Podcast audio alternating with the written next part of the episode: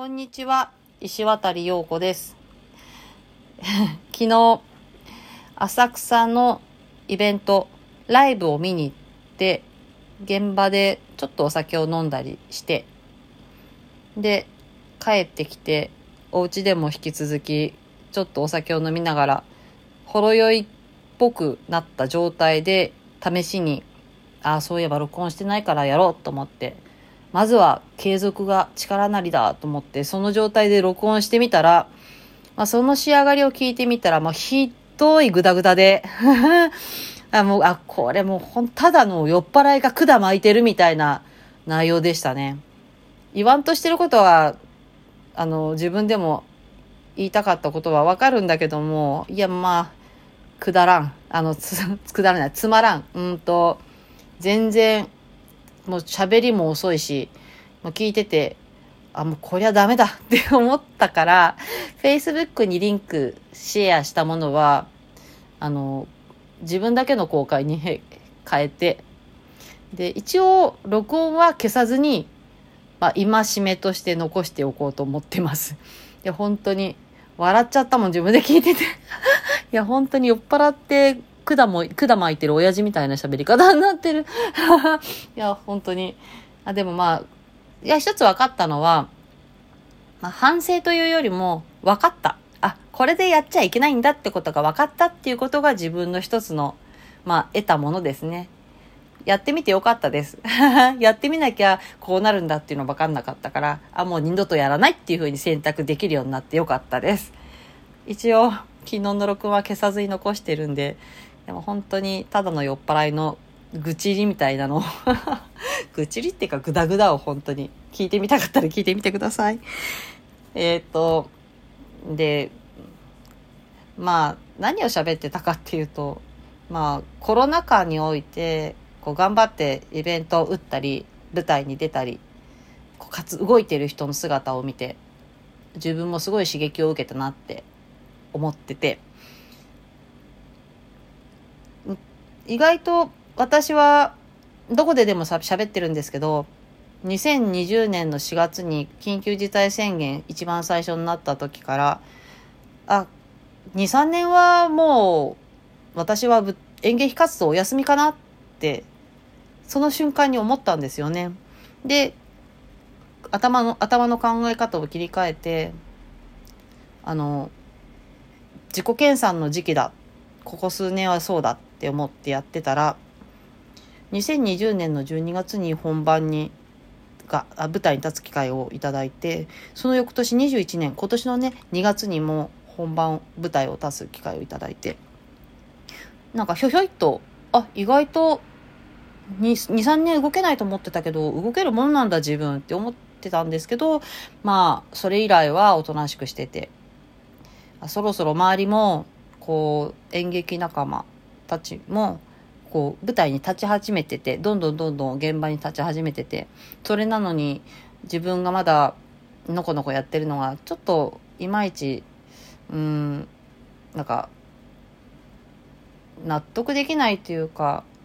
あまり、うん、思ったよりうまくいかないなみたいな感じに思ってたんですよね。ですがたまたま昨日行ったライブで。それはあの今浅草でその活動している団体が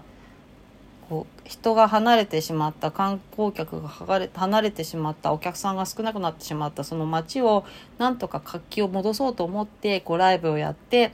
こうお客様に来ていただいて食べ物とか飲み物を飲んでいただいてこうお金を落としてもらおうっていうことで企画をしたっていうイベントで。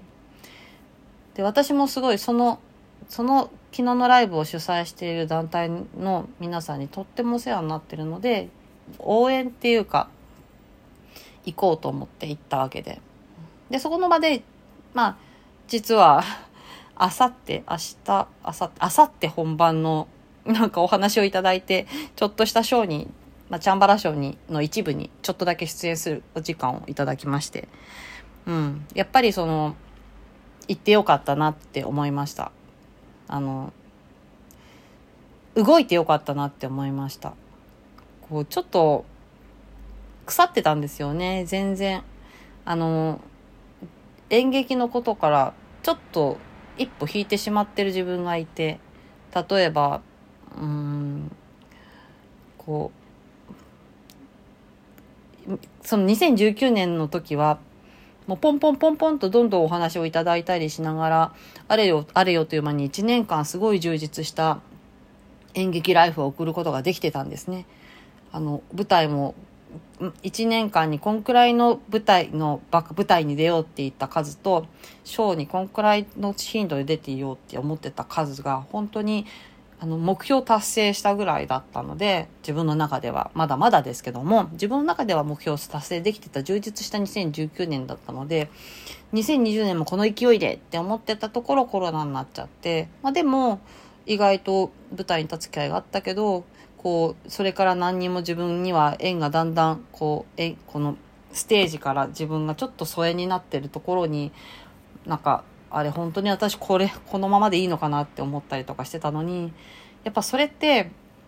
うん、ちょっと疎遠になってるところを、さらに自分に疎遠にさせてたのは自分だ、自分自身なんだなってことに思いました。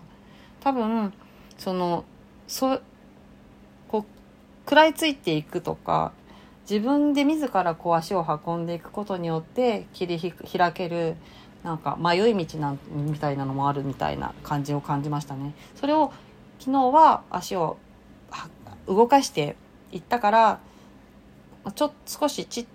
まあ、短い期間ではあるけどもこういったショーみたいなイベントに関わるお仕事をいただくことができたりとか。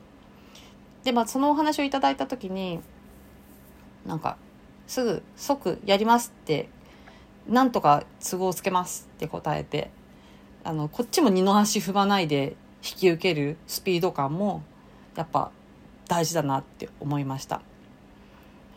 うん実は11月半ばに本番がある舞台のお話を先日一回いただいてもしそこに出ることになってたら10月からお稽古1日からお稽古開始だったんですけどもあの私は所属してる劇団がありましてその劇団にそのそこの、まあ、劇団じゃない舞台のお芝居の出演のあの出演していいですかっていうお伺いを立ててたんですがそのお伺いを立ててる間に、うん、そのいただいてたお話の役が他の人に決まってしまって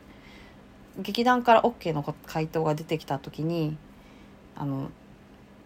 はもう出れるチャンスを逃してしまったっていうことがあったんですね。うん、これはすごいいろんな意味がある話なのですごい微妙な問題なんですけども結局は話があった時に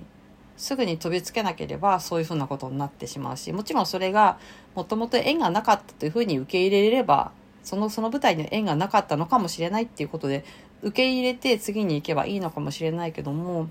やっぱりこういう状況の中で携わることが限られ携われられることが限られている世の中でそういうふうにいただいたお話とかきっかけとかにすぐ答えを出せられないっていうのは、まあ、そこだけでもう何一歩何一歩何何後退していることだったんですよね。だからそれをどうやったら解消するかって言ったらもういろんな方法選択肢がまたあるんですけどもそれはまた一つ自分の中で考えることとして、うん、結局はそういうもうチャンスとかをその場でつかめるかつかめないかっていうのとかはやっぱ即決即断が必要なんだなって思いましたしその即決即断をできる自分で常にいたいなってやっぱ思いましたね。まあ、さこの逃した舞台の話はまあちょっとまたいろんな複雑な問題があるので置いといてこうやって個人で取れるこの賞とかは、うん、あのすぐにやっぱり決断して掴んで次の自分のステップにつなげていきたいと思いましたね。ということで今日はグダグダじゃなかったかなわからん。じゃあね、バイバイ。